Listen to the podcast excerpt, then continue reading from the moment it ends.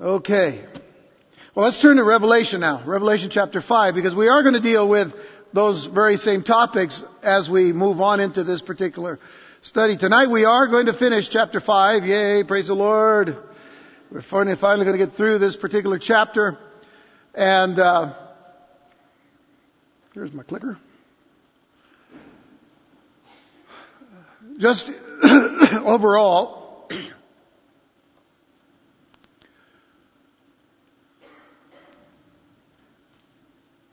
this particular book, the book of Revelation, of course, is the prophetic book of the New Testament. And we laid a, what I would hope is a good foundation to understanding uh, the implications that we're learning from this particular book, especially the fact that it tells us of what has happened, what happened at the time of John's uh, vision, and what is going to happen. What has happened, what is happening, and what is going to happen.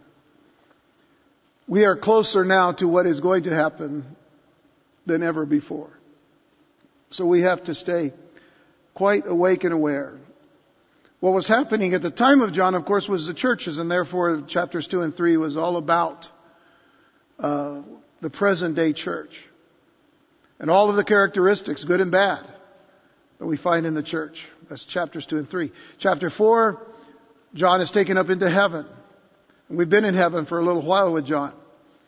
And we've kind of grown to see, you know, the, uh, the importance of what is taking place in heaven before the judgment comes. And the best way to explain it is that there is going to be worship before judgment. Now, if we are a part of the church or a part of the body of Christ, then we need to be very active in the worship part of that even now. Because when that time comes, when the church is taken out of the way, as, as all of these implied statements have been given at the beginning of chapter 4, a couple in, in, in, the, in the letters to the churches, and all along the way, then that's when the Great Tribulation will begin. That's where we will be next, next week, next time. So as we're ending this particular section, which is chapters 4 and 5, dealing with what is taking place in heaven, the vision that, that John is given, carried up into heaven as, as the church will be carried up into heaven. And they're seeing the 24 elders, uh, which are made up of, of uh, the, the, the, uh, the 12 patriarchs as well as the 12 uh, apostles, representing all of the redeemed before and after the cross. That means the church is going to be there before all hell breaks loose because that's pretty much what judgment is going to be in chapter 6 through 19. So, with that in mind, we want, we want to come to the close of this particular section. And we've already found ourselves all the way up to verse 8. So let's start by reading in verse 8 of chapter 5. Now, when he had taken the scroll, this is of course Jesus. Remember the lion that is being described to him, to John, because John was crying, he was weeping because there was God on the throne with a scroll in his right hand, but there was no one worthy to take it out of his hand, but there really was. And he was told, told by one of the elders, he says, he says, listen, don't weep. Behold, the lion of the tribe of Judah, the root of David. He's worthy. So now, when John turns around, he sees not a lion, but he sees a lamb. But it's the lion. And it's the lamb. Because it's Jesus. And, and we'll talk about that in just a moment. But, but, but when he had taken the scroll, when Jesus took the scroll, the scroll, in this vision that John has, the four living creatures and the 24 elders fell down before the Lamb, each having a harp. Now see, this is where everybody gets this picture that when we get to heaven, we all get harps. So start practicing. Okay, each having a harp and, and golden bowls full of incense. You're going to be really talented because you're going to have a harp and a bowl of incense, and you're still going to play the harp somehow and have the incense. Uh, this, this is wonderful because you'll have more abilities in heaven, right? All right. So each was having a, a harp and a gold, golden bowls full of incense, which are the prayers of the saints. So that defines what that bowl of incense is. We'll talk about that as, along the way. And they sang a new song saying, You are worthy to take the scroll and to open its seals. For you were slain and have redeemed us to God by your blood out of every tribe and tongue and people and nation. Remember who's singing this song. Those who alone can say they have a redeemer. So, the 24 elders and the creatures are the ones singing. You are worthy. And then in verse 10 it says, and have made us kings and priests to our God and we shall reign on the earth. Now the one question asked in heaven, the one question asked in heaven that prompted a response that brought the apostle John to tears, and by the way, when it talks about tears, I mean it talks about tears upon tears, weeping upon weeping. It was, uh, there was a lot of weeping in John. The question was, who is worthy to open the scroll and loose the seals? Who is worthy to open the scroll and loose the seals? Having realized the unworthiness of all others, John was about to realize the worthiness of Christ to meet this situation as he meets all the others.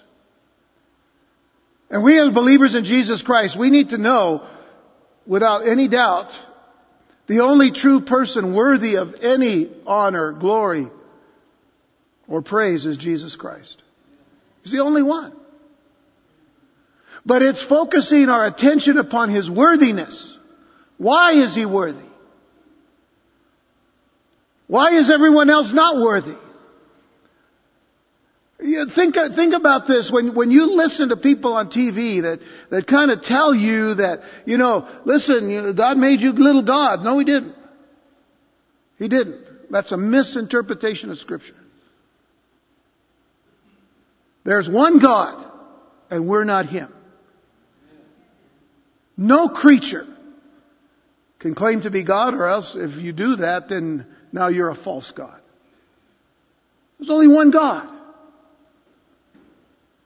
So it is the worthiness of this one that really is, is, mattering now to John, and his eyes are being opened to all of this. And as the apostle is introduced to the lion of the tribe of Judah, the root of David, as the only one who could meet the criteria for taking and opening the scroll, we've been given a front row seat ourselves.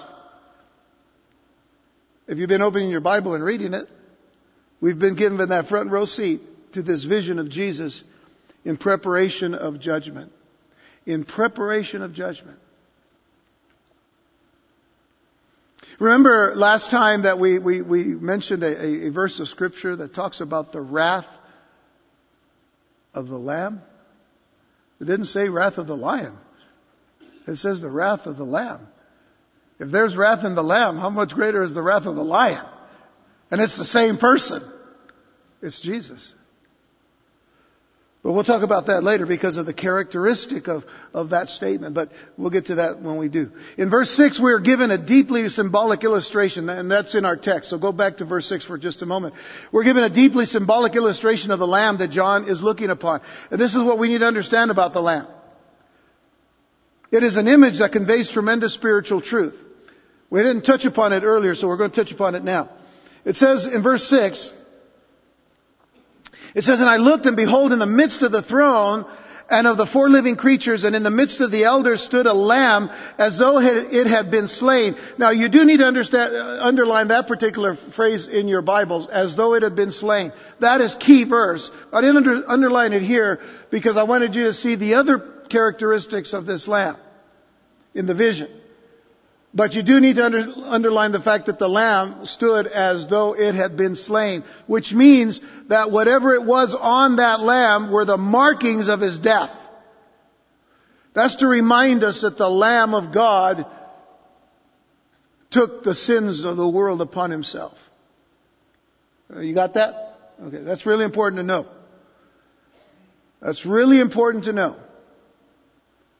Having seven horns and seven eyes which are the seven spirits of God sent out into all the earth. Now, if we just kind of try to draw a picture of that, and I'm not going to show you one because there's, there's all kinds of artist conceptions of that.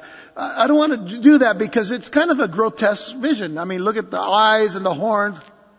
You know, and sometimes these artists, boy, they really get creative, you know, and they put all kinds of stuff on those, those visions, you know. I, I don't want you to see that. There's a reason why we're given that, that particular vision. In reality, what it all represents is the Lamb's perfection. It all represents the Lamb's perfection. Because the number seven, and we've talked about this not only in the book of Revelation, but, but in other places where we see the number seven used, it's symbolic, obviously, but the number seven itself symbolizes perfection. And many times it is the perfection of God that it symbolizes. The seven horns here indicate, the horns indicate perfect power, perfect authority, perfect government. And one who governs over that government. Perfect power, authority, and government. That's usually what horns represent. The seven eyes specify perfect wisdom, perfect understanding, perfect knowledge. While the seven spirits that are mentioned in that verse are sent out into all the earth to symbolize Christ's perfect presence. Time and again we say, you know, the presence of God, I mean, it's, it's, it's, it's, you can't escape it. You know, even the psalmist, if you read Psalm 139 at, you know, at the beginning of that, well, within the, the, the text of, of Psalm 139, uh, is the statement, where can I go from your spirit?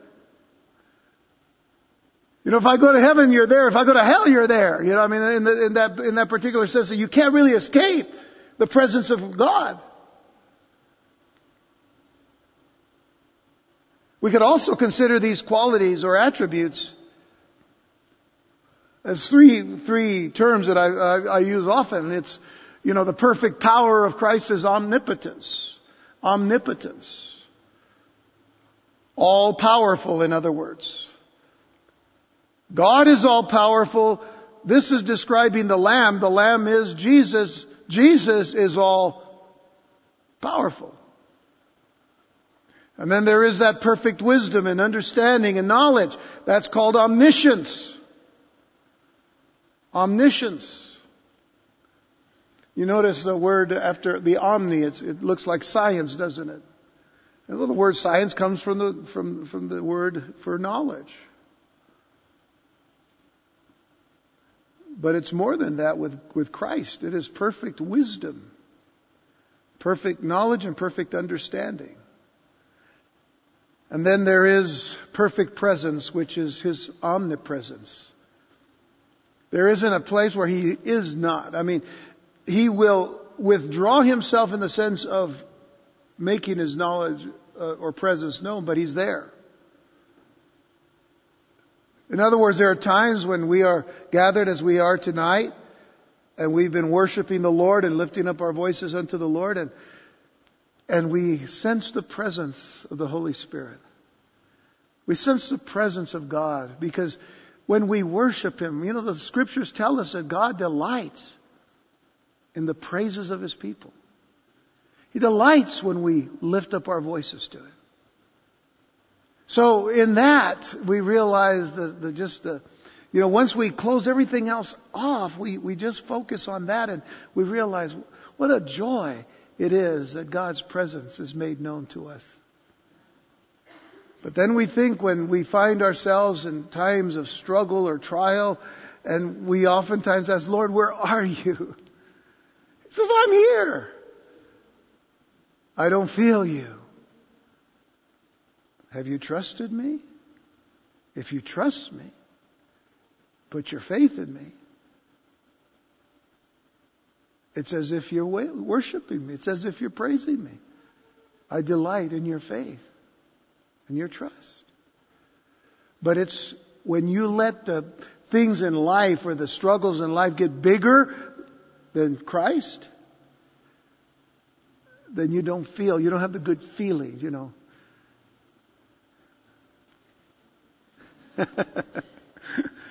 and what did we say on Sunday? It's not about feelings. It's about faith. It's about trust. Jesus the Lamb bore the marks of his death on his resurrected body. The marks that allowed him to prevail and overcome sin and death. We know this because of the Gospels. When Jesus appeared to the disciples after the resurrection, there was one who wasn't quite sure. He doubted. We know his name. His name is Thomas.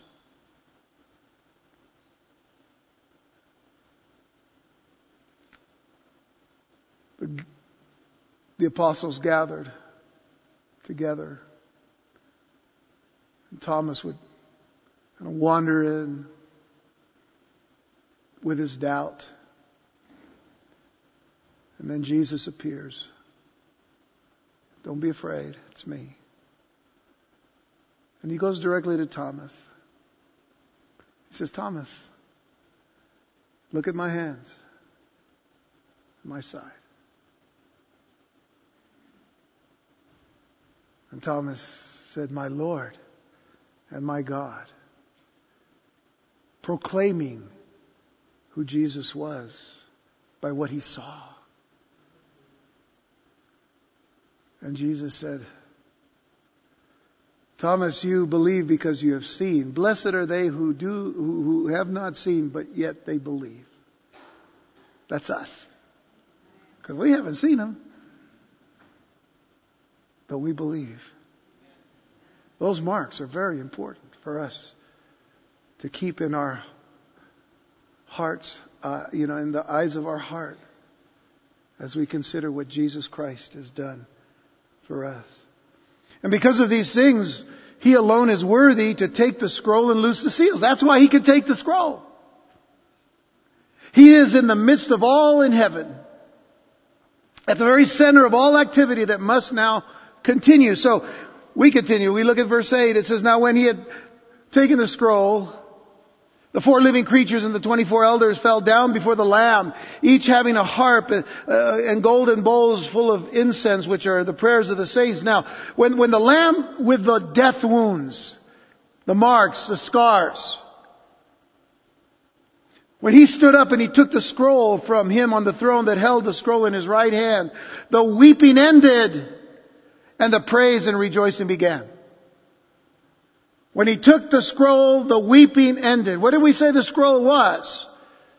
It was the title deed of the earth. It was taking hold of all that is going to now transpire. From what has taken place in the beginning to the planned end by the Lord Himself. Seven seals.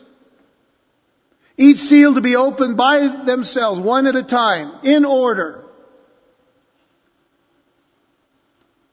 But because there was someone who would take the scroll, the weeping ended. John wept. But now the weeping is over. And now the rejoicing begins. This is typical of the life of the believer in Jesus Christ who comes through trial after trial, sin after sin, weight after weight, and when Jesus lifts that up from each and every one of us, we have wept because of our, our, our guilt, we've wept because of our shame, but then when He lifts us up, what do we do? We rejoice. Because the one who saved us and who is going to keep us is reminding us that He won the victory for us on the cross of Calvary. And He rose again from the dead. the praise begins. And this brought to mind the passage in Daniel chapter 7.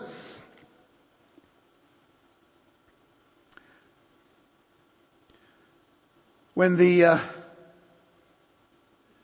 when the prophet Daniel saw the Son of Man approaching the Ancient of Days, let's look at that for just a moment in Daniel chapter seven. Now you got to use your Bibles because you can't see those little letters. Daniel says, I was watching in the night visions. Excuse me. I forgot my mute button again. I was watching in the night visions and behold, one like the Son of Man coming with the clouds of heaven. He came to the Ancient of Days and they brought him near before him. And then to him was given dominion and glory and a kingdom that all peoples, nations, and languages, languages should serve him. His dominion is an everlasting dominion which shall not pass away, and his kingdom the one which shall not be destroyed. That's, that's speaking of the Son of Man as if it would be speaking of the Lamb of God in the scene in Revelation. It's very typically the same scene.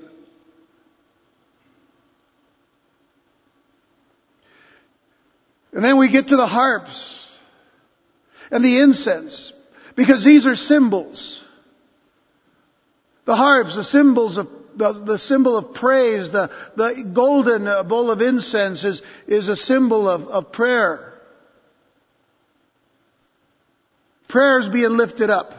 When you light incense, the, the, the smoke from the incense rises. Never goes down. Well, it does eventually, you know, because it spreads and covers. And then there's gravity, but other than that, incense goes up. And so the, the, the, the, symbol is that of prayers lifted up to God. But prayer and praise are united. And by the way, that's the way it should be in our lives. Prayer and praise need to be united. You know, if, if we go to a prayer meeting, we should praise the Lord. If we go to a praise gathering, we should pray. And by the way, that's what we do. You can't, because you can't separate those things. You can't separate prayer and praise. Because Jesus, by the way, has already won the victory, hasn't he? We, we don't have to wait, you know, and go through some kind of, uh, as if he, as, as he has to die again. He doesn't. The Bible says he died once for all. So praise him. And because he's alive, pray to him. Because he's our intercessor. It's, it's, a, it's the same thing we gotta do. Uh, Psalm 141 verse 2 says this. It says, let my prayer be set before you as incense, the lifting up of my hands as the evening sacrifice. I think that's a perfect picture of prayer and praise. Let my prayer be set before you as incense. Oh God, let my prayer reach you and my hands lifted up to you as the evening sacrifice. Because when we lift our hands to the Lord, and by the way, it's okay to do that in church. That's okay to do it in church. Lift your hands up to the Lord. Why? Because that's our, tonight is our evening sacrifice. Guess who the sacrifice is? You. You're the living sacrifice. Romans chapter 12. We are to be living sacrifices. Holy and acceptable unto God, which is our reasonable service of worship. So within the understanding of worship is our sacrifice, giving of ourselves to the Lord, praying to the Lord, lifting up our, our voices to Him. Oh God, how wonderful it is to be in your house with your people to worship you. Lord, hear our prayers. We know you do. And receive our praise. We know you do. Simple yet profound for each life. How wonderful that God hears each and every one of us. It doesn't have to be within the walls of this church. It could be anywhere. As a matter of fact, when I say you can lift your hands here, you can lift your hands at home too. And not just to get something off the top shelf, you know. Now, The song that was sung in heaven was indeed a worship hymn, ascribing worth to the Lamb who alone is worthy. It is a worship hymn. Look at verse 9. And they sang a new song. Oh, by the way, singing a new song, um, it's a wonderful thing to sing new songs unto the Lord. But remember this. Remember that everything we do for the Lord is new. If we, if we sing hymns here from time to time, we say, man, that's an old song. That's an old hymn. That, uh, that's, that's really old, you know. It's as old as the pastor. That's old. But no, it's not. It's new. Because every time you sing it, it's a new song to the Lord. Every old chorus from the 70s and 80s and 90s, which I like to do all the time because I think they say a whole lot. They say, those are old songs. No, they're new. And I bet you there are, a lot of them are new to you. but that's the neat thing. We learn new songs that are new and old songs that are new. So you never go wrong. There's always a new song unto the Lord because the newness comes from the new heart. Is anybody here old in Christ? No? Praise the Lord, you didn't raise your hands. Good. I was the only one. But but I'm even new in Christ. See the thing about it is, doesn't it say that that we all become new? 2 Corinthians chapter 5, 17. You are a new creature in Christ. The old has passed away. Behold, all things have become new. You're new. Even if you creak in the morning, you're still new. Don't worry about it. And they sang a new song saying, You are worthy to take the scroll. You want to talk about an old song? I mean, this is 2,000 years old, but it's new. Why? Because of the content. The content is, and it is always a new thing before the Lord. You, God, you, Christ, you are worthy. You are worthy to take the scroll. Jesus, you're worthy. And to open its seals, you are worthy. For you were slain. You see the importance of Jesus dying? You were slain and have redeemed us to God. If He does not die, he, we are not redeemed.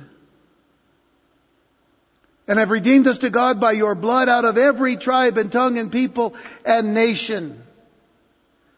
And one thing that we do not want to do in our worship, one thing we do not want to do in our worship services is ignore the glory of the Lord by focusing too much attention on ourselves. Our hymns, our songs, our choruses need to be Christ centered and not I centered. Now, there are times when we do sing songs that, you know, we're, we're in because we're expressing our hearts to the Lord. There are Psalms in the Bible where David expresses his heart to the Lord. That's okay. But if all we ever do is focus on ourselves with all the songs that we do, we start sounding like George Harrison from the Beatles when he wrote a song called I, Me, Mine. I, me, mine. Boy, you talk about being self-centered. Well, I guess you guys don't know who the Beatles are. I'm sorry. Jeez. Bunch of young people here. But that's the thing, you know, we, we can be, we can sometimes get too focused on ourselves. Folks, we need to focus our attention on the throne of God. Every time we worship the throne of God and knowing who sits on that throne. Nothing compares, folks, nothing compares with the adoration of Christ Jesus in spiritual worship. And by the way, when we worship with all of our hearts, that's spiritual worship. It is spiritual. What we've done here tonight is a spiritual thing. And, and uh, the song is not only a worship hymn, the, the song that we're reading about here in verse 9. It isn't only a worship hymn, it is a worship hymn, but it's, it's more than that. You know, it's an evangelistic song too. It's a gospel song. A song that contains the gospel of Jesus Christ. It says, For you were slain and have redeemed us to God by your blood out of every tribe and tongue and people and nation. And what is it that Christ called us to do? Go into every nation. Go and make disciples of every nation, baptizing them in the name of the Father and of the Son and the Holy Spirit. This is a, a an evangelistic gospel song as well. It's encouraging us to keep going until Christ comes. To take the message of the gospel to everyone who hasn't heard it and needs to hear it. It is incredible to me that, you know, that some so-called, you know, and I, and I, I leave this up for that, that phrase, for you were slain. I've been kind of emphasizing that tonight. But it's incredible to me that some so-called Christian denominations, whole denominations have agreed to do this. They have agreed to uh, revive their own official hymnals by, listen to this, removing all songs about the blood of Jesus Christ. Can you believe that? They're removing all songs about the blood of Jesus Christ from their hymnals because, well, you know, bloody, you know. It gives kind of the wrong picture of things. Oh, we can talk about his resurrection. Well, folks, you can't talk about his resurrection without talking about his blood. You can't talk about good things without talking about what happened, you know, uh, to Jesus on our behalf. You remove the songs about the blood of Jesus from a hymnal, you got a booklet. You can't do that. But some have chosen to do that.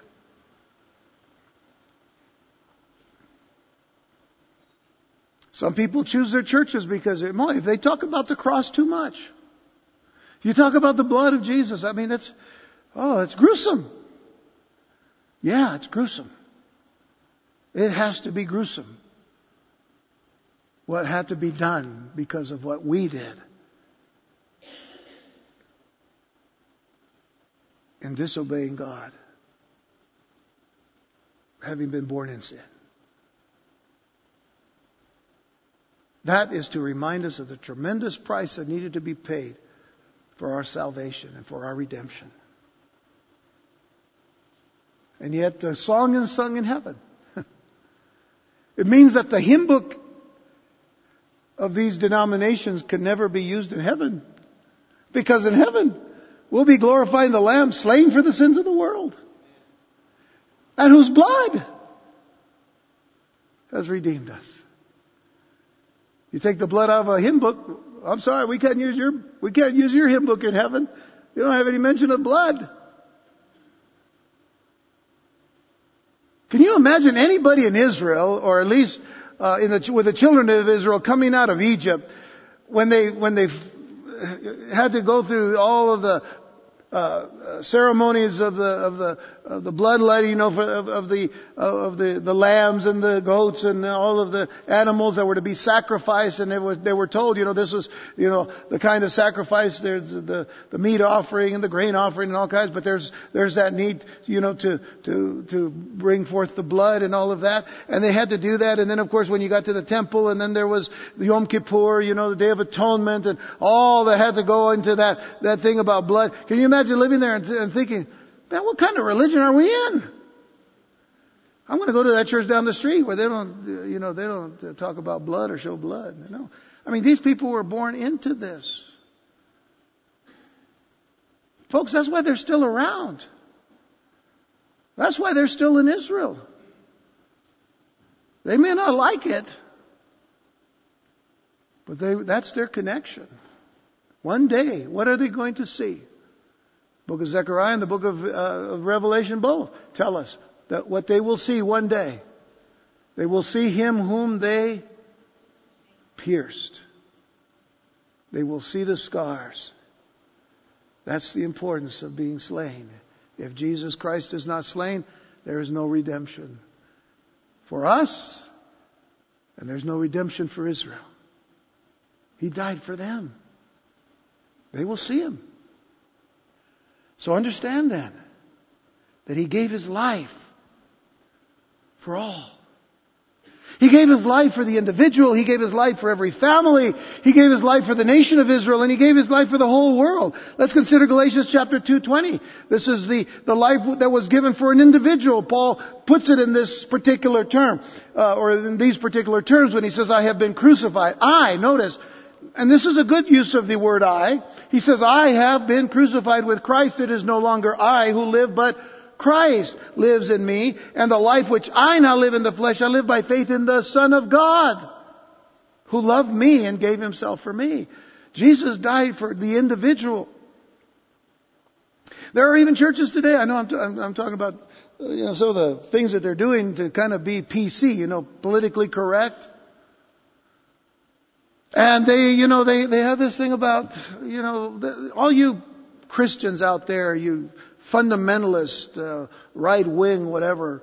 They, they, I mean, they, they throw the labels at us as much as the, you know, the, the politically uh, liberal people do. But, but what they say is, oh, you, you all always talk about uh, a personal relationship with Jesus Christ. Yes, it's personal. If it isn't personal, then there is no relationship. You have to come to Jesus. And Jesus said, come unto me, all you who labor and are heavy laden, and I'll give you rest. Who comes to Jesus? Each and every one of us individually. It is then that we become the family of God and the family of Christ. We, we come and join a family, but we first have to come. And we come individually. How else do you get saved in those churches? I don't know. Maybe you don't get saved. Maybe you only save green stamps or gold bond stamps or whatever it is. They, they save all kinds of stuff, but they don't save themselves. Because if you take the blood out of the Bible or the, the cross or out of the hymn books and out of, what do you got left? Guess what it is? You save yourself by being good, not stepping on anybody's toes, and if they do, we'll find a verse maybe slap them on one cheek, you know, and and we'll get away with it. Not, you can't do that kind of stuff with the Word of God. I have been crucified with Christ. Nevertheless, I live, yet not I, but Christ liveth in me. The life that I now live in the flesh, I live by the faith of the Son of God who loved me and gave himself for me. Can you say that? Can you say that? If you come to Christ, yes, you can. Yes, you can. You can say that. I'm not going into si se puede, pero anyway. Exodus 12:3. He gave his life for households and families. In the uh, passage here that deals with the first Passover, in Egypt. It says, Speak to all the congregation of Israel, saying, On the tenth day of this month, every man shall take for himself a lamb according to the house of his father, a lamb for a household. Time and again we see in the book of Acts that not only does one person get saved in a household, but a household gets saved. But still, individuals get saved first. And each one has to come. And then Jesus gave himself for the nation and the people of Israel. Isaiah 53 verse 8. It says he was taken from prison and from judgment, and who will declare his generation? For he was cut off from the land of the living. For the transgressions of my people he was stricken. That's speaking of Israel. Do not change the, the, uh, uh, the direction of that statement. It is about Israel. He died for the transgressions of his people. And at the hands as well of his people. John 129. The next day John saw Jesus coming toward him and, and, and said, Behold, the Lamb of God who takes away the sin of the world. Guess what? He died for all sin. Died for all. Every nation, every tribe, every people, every tongue. He died for all. This song can also be considered a mission song, so it's not just evangelistic, but it, it, it's missionary in, in approach. It's, it's, also a devotional hymn. It's something that can be sung from the very devotion of the heart. And it is even a prophetic song. If you look at verse 10 of Revelation 5, it says that it, and have made us kings and priests to our God, and we shall reign on the earth. It says that we shall reign. So it's prophetic. When, when the Lord Jesus returns to the earth at His second coming, He will establish His righteous kingdom for a thousand years. We're going to see that in the book of Revelation. And we shall reign with Him. So it's prophetic. Revelation 20 verse 6. Down the road a bit, but nonetheless it says, Blessed and holy is he who has parted in the first resurrection. Over such the second death has no power, but they shall be priests of God and of Christ and shall reign with him a thousand years. That's speaking of everyone of us in this room tonight that has come to know Jesus Christ as Lord and Savior. You're going to be a part of that first resurrection. And that's exciting, folks. You're sitting there like, what? Really? See, hombre, come on. Wake up. Jesus is coming and he's going to come get you. And he promised it. We'll talk about that later. What a marvelous hymn. What a marvelous hymn this is going to be when sung in heaven. It is going to be sung, isn't it? See, because John has seen this ahead of time. It is going to be sung, and yet our own worship, listen, our own worship will be richly enhanced, enhanced when we blend all of these truths when?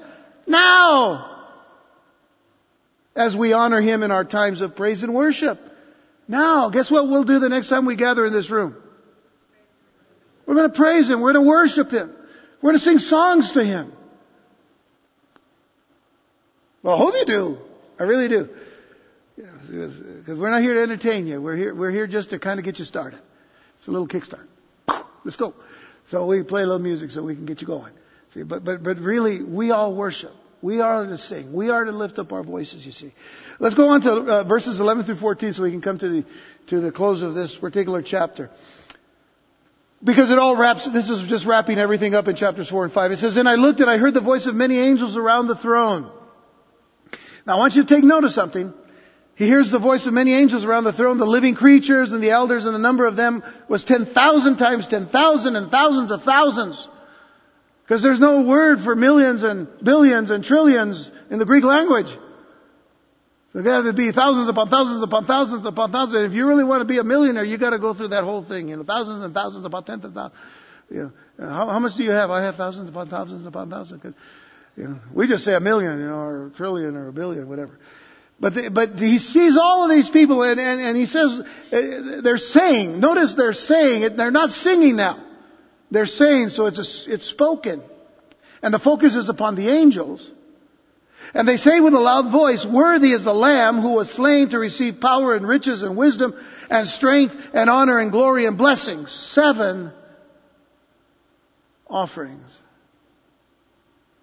And every creature which is in heaven and on the earth and under the earth and, and such as are in the sea and all that are in them, I heard saying, notice, everyone, all of the universe, everything on the earth, above the earth and under the earth, all are saying blessing and honor and glory and power be to him who sits on the throne and to the Lamb forever and ever.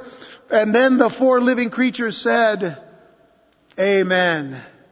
And the twelve, and the twenty-four elders fell down and worshipped him who lives forever and ever. I, I, think I showed this picture before where what's at the bottom is just a bunch of people, thousands upon thousands upon thousands upon thousands. Singing, by the way, as I said, was not heard, uh, or I should say singing was not all that was heard in this worship service in heaven. John heard, as it says, the voice of many angels around the throne, the living creatures, and the elders. Now the picture is the voice of many angels that surrounded the throne, the living creature, and the elders. Okay, so you, you get the picture then. It's the angels that are speaking. Because they're surrounding the throne, the creatures, and the elders. It was, as I said, the number too large to account for. Especially, as I said, in the Greek language. And what they said ascribed worth. This is what they did. They ascribed worth, strength, blessing, and honor to the person and work of Jesus Christ. And note that, again, that they were saying and not singing. Now, if you do a, a careful study of this, it appears that man, from Genesis to Revelation, has been given the blessing the privilege, the gift, and the talent of singing praises to our Creator and Lord. Man has been given the blessing, the privilege, the gift, the talent of singing praises to our Creator and Lord. While the angels can only speak or say what God has done. You see, we, we have this picture that the choirs of angels are singing. Well, I mean, it sounds nice, and I would hope that the angels could sing. But I don't see that they sing. They say. Uh, go, go back, you know, to that, that passage where, where, uh, you know, the angels come to tell the shepherds, you know, that, uh, uh, that, uh, Messiah was born. And, uh, you know what it says? It says that they said. They didn't sing. They said. So I just find that interesting. I, I would figure they could probably sing too. But, but here's, here's something to, to think about. In essence, man sings directly to the Lord, doesn't he? When we lift up our voices in praise, we're singing directly to the Lord. I mean, directly, straight to Him. Angels speak indirectly about the works of God. They speak indirectly about the works of God. There are scriptures that refer to the fact that angels wonder about God's redemption of man because they've seen man's condition and, and, and, and even man's character before God. They wonder at, they wonder at the, at the grace and the mercy that, that God shows to His creation.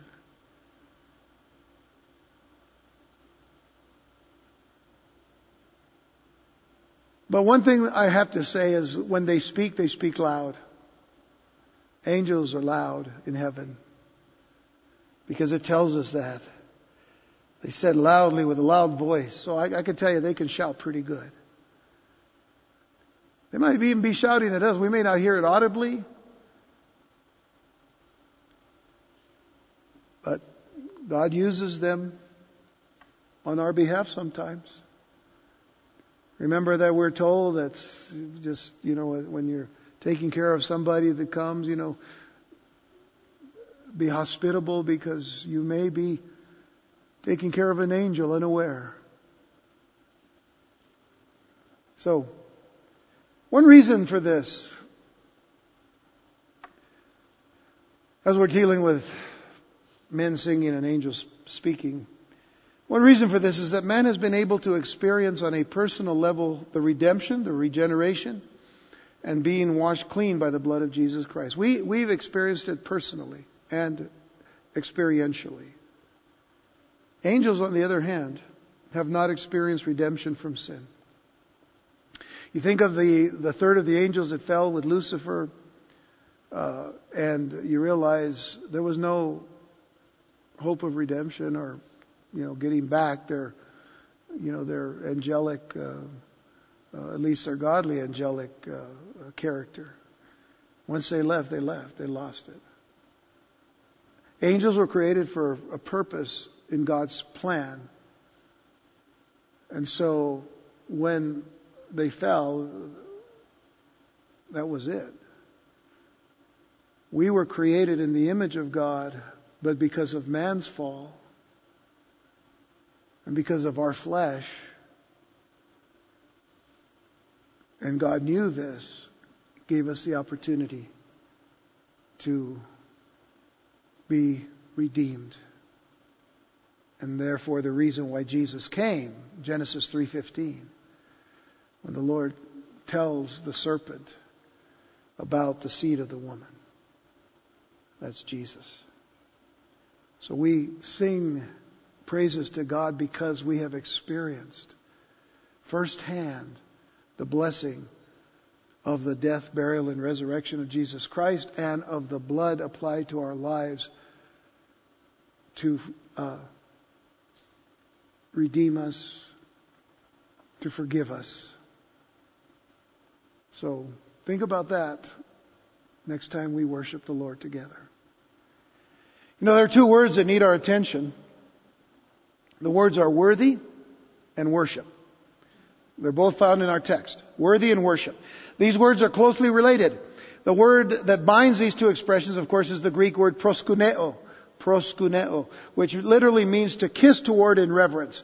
To kiss toward means, it, it, that's where we get the word uh, uh, proskuneo means to kiss toward, which is uh, what it means to worship or to offer worth unto God. Uh, so uh, it is a quite intimate word. It is a loving term that goes beyond just reverence. It speaks of direct affection to someone you love. Worship is about expressing our love for the Lord. So if we see that it is men that sing, it is because we sing with this affection toward the Lord. The angels are servants of God. And we are as well, but what we came from, where we came from, and where we're going is totally different.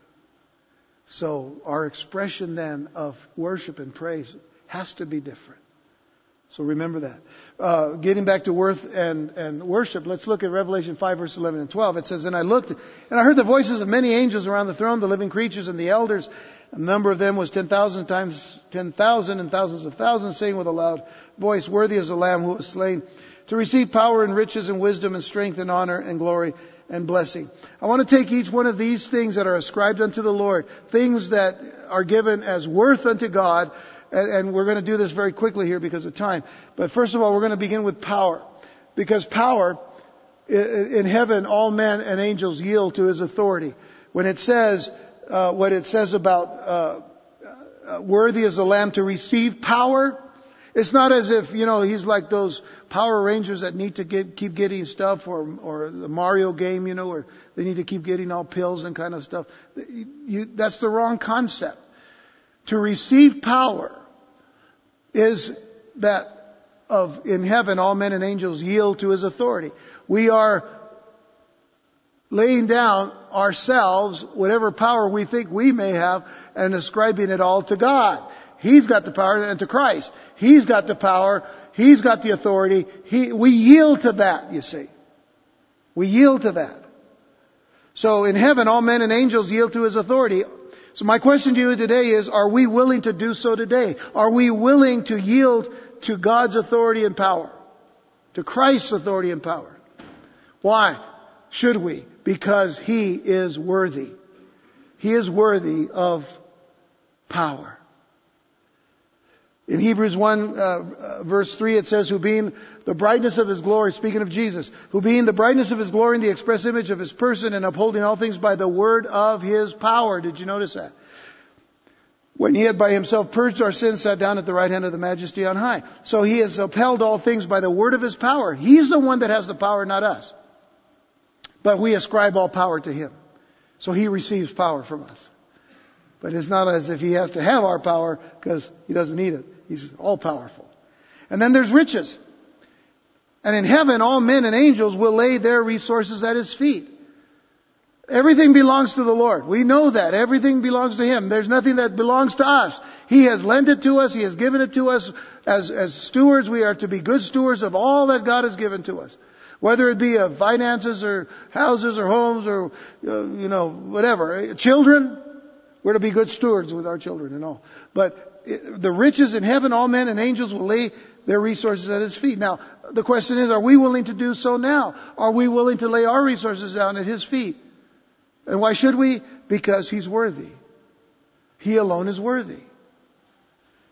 2 Corinthians 8 verse 9 says, For you know the grace of our Lord Jesus Christ, that though He is rich, or he was rich.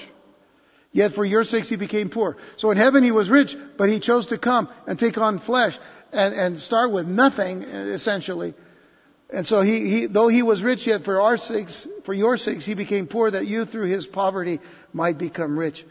So you see, we become rich because he gives us salvation. And what do we, what do we do? We ascribe the riches to him. Because without him, we're nothing. Wisdom wisdom. In heaven, all wisdom is attributed to Him. All wisdom. So my question to you tonight is, have you, has, have we wield, uh, have we yielded our minds to Him now? Our minds where we receive His wisdom. Our hearts where we activate that wisdom. Have we yielded our minds and our hearts to Him now? And why should we? Because He is worthy. 1 Corinthians 1 verse 30. It says, But of Him you are in Christ Jesus, who became for us wisdom from God and righteousness and sanctification and redemption. He is wisdom from God, you see. So when we ascribe wisdom to Him, it is because He is all wisdom. Already. And then there's strength. We ascribe strength to Him. In heaven, all men and angels acknowledge Him as the source of their strength. The question is, do we? Do we acknowledge Him as the source of our strength? Have we laid our physical resources at His feet? If we have any strength whatsoever, did it not come from Him? Therefore, we ascribe that wisdom, uh, and I should say strength to Him, and there's one reason why we should. Because He is worthy. Psalm 24 verse 8 tells us this, Who is this King of glory? Here's the question. The psalmist answers it. Who is this King of glory? The Lord strong and mighty. The Lord mighty in battle. He's strong. We're not. But His strength is made perfect in our weakness.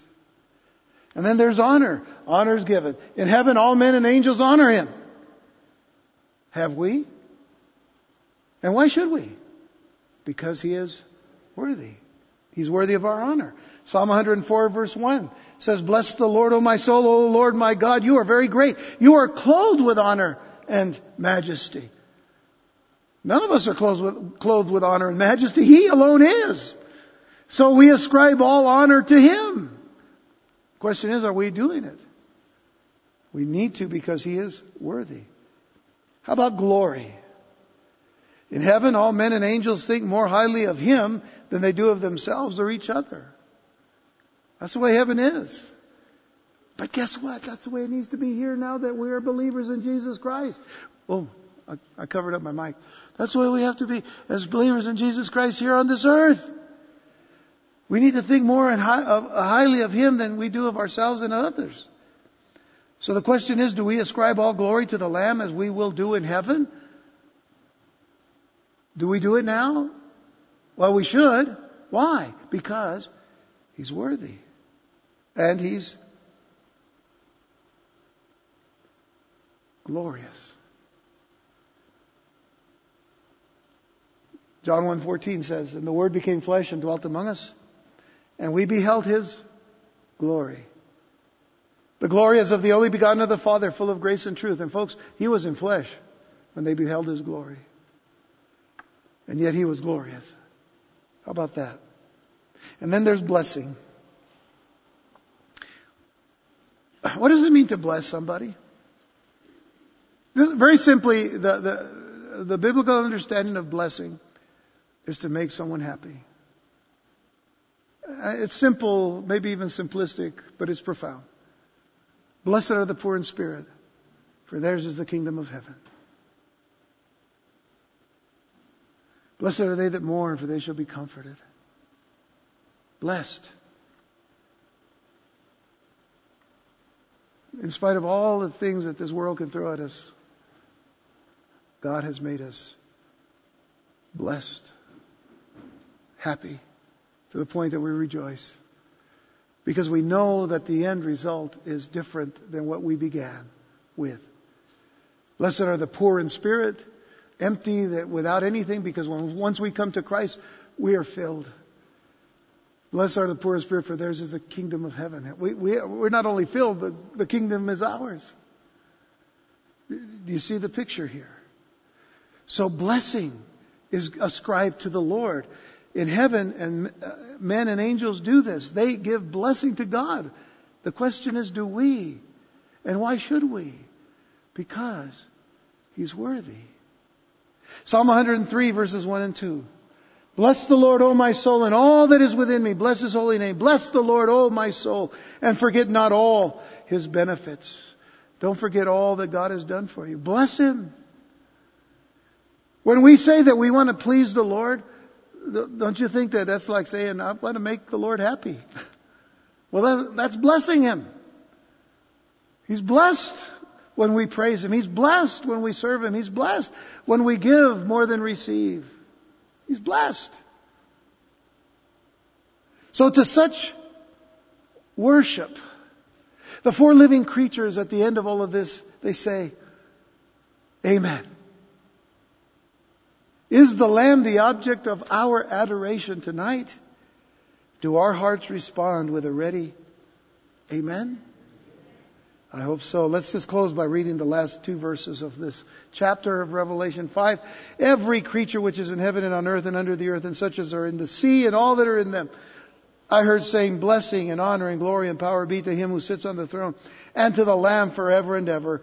And then the four living creatures said amen and the 24 elders fell down and worshiped him who lives forever and ever. Folks, they were already worshiping him and they fell down and did what? They worshiped him. We worship Him here, and we get, you know, we, we get excited about what God is doing and what God is teaching us. And when we leave, guess what we can do? Worship Him. We can worship Him more. We go out the door, and let's worship Him. Let's give honor and glory to Him. You see, the worship service in heaven climaxes with the entire universe praising the Lamb of God and the Father seated on the throne. This is where praise will be centered, but more importantly, it'll be centered upon the Redeemer and the Savior, Jesus Christ. He will be the theme of heaven's worship, as He should be in ours today. He is worthy of all of our praise, all of our worship, and all of our adoration. Jesus Christ is worthy of all those things and much more. He's worthy of our lives, of our hearts, of our words, of our actions of our feelings and our emotions. He's worthy of them all. Will we worship Him from here on with a joyous heart? In spite of whatever we deal with, will we worship Him? The living creature said, Amen. I'm not calling you all creatures, but I'm just saying. I'm glad you said amen. Praise the Lord. Let's pray.